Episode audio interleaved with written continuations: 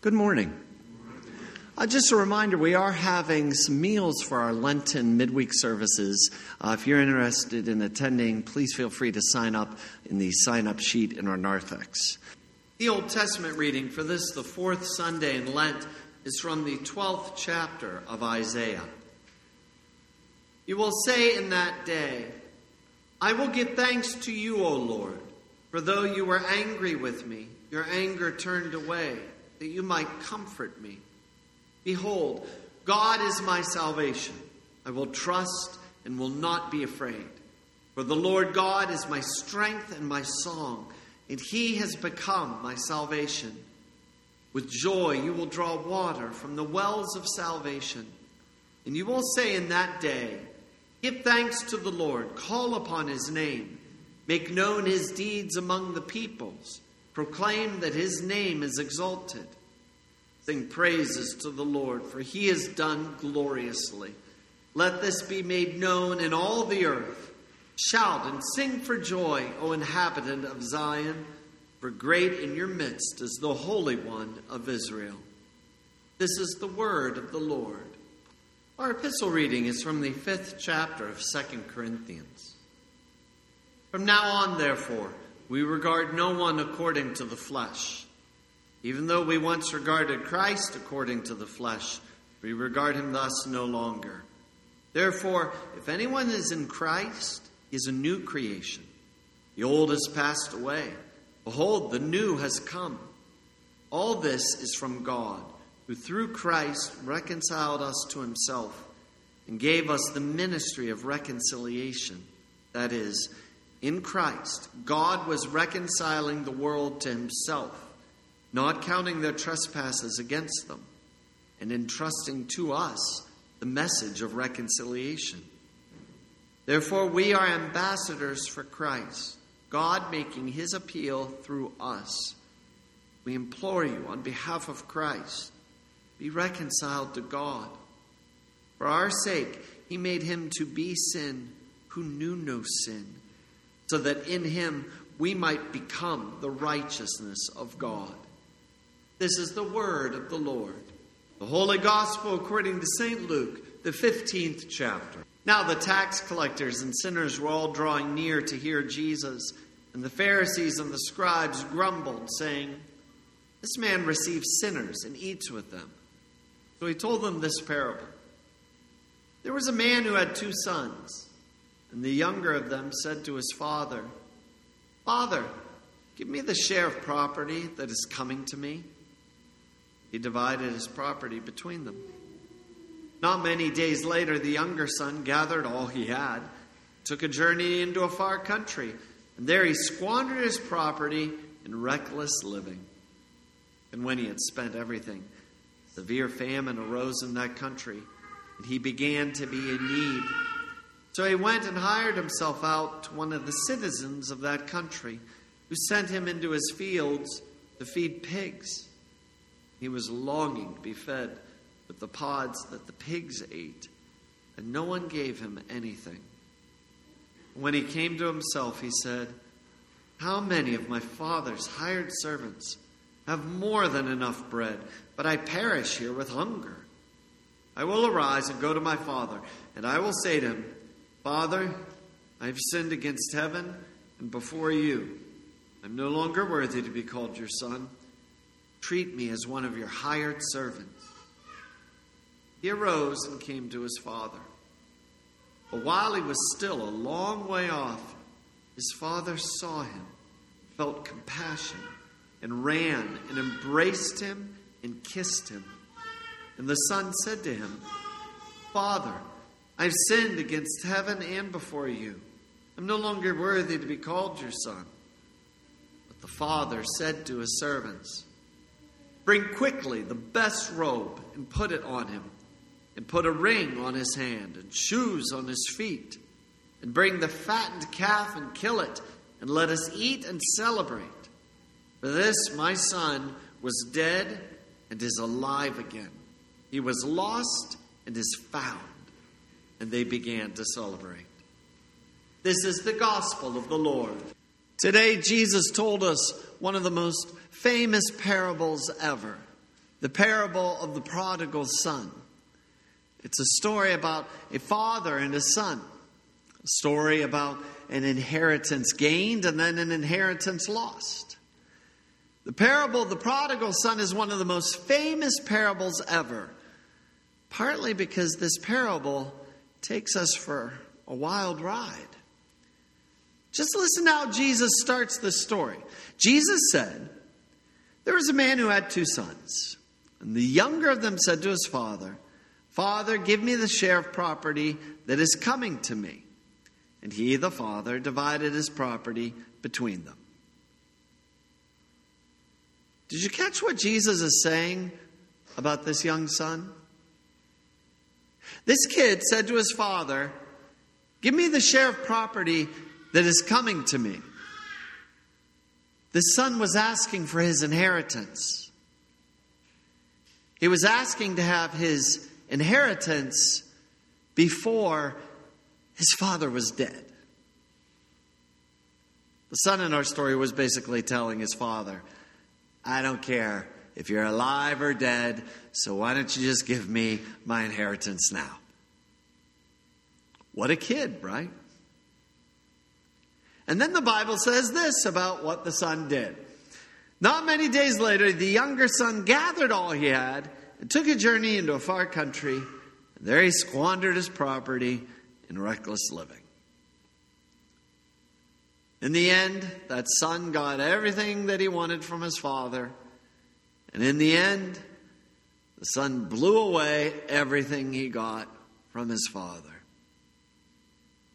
Can you imagine what this son did? Can you even imagine the guts he had asking for his inheritance while his father is still alive? It's hard to believe. And then can you imagine just blowing all of it away in reckless living in just a few days? Could you even imagine doing such a thing to your earthly father? But could you imagine being that gutsy toward your heavenly father? Even right now. Give me my inheritance now. That's what the son said to his father. He wanted to enjoy his future inheritance now. He did not want to wait for it. And it can be easy for us to act the same way. The greatest inheritance you have been given is your promise of everlasting life in Christ.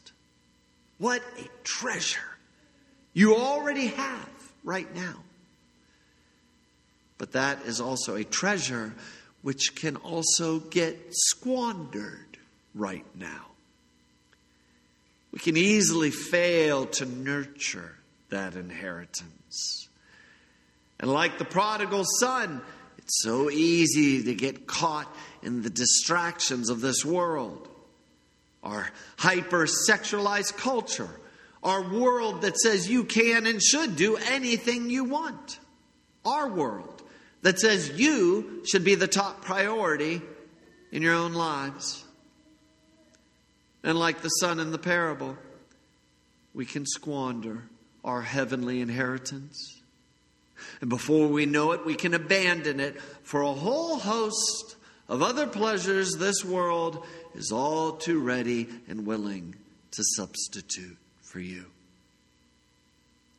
We Christians should be cautious. The devil will do anything he can to lure Christians away from our Heavenly Father. The devil would love for you to find yourself like the son in the parable and trade in your heavenly inheritance for a few fleeting years of enjoying whatever it is this world is offering you.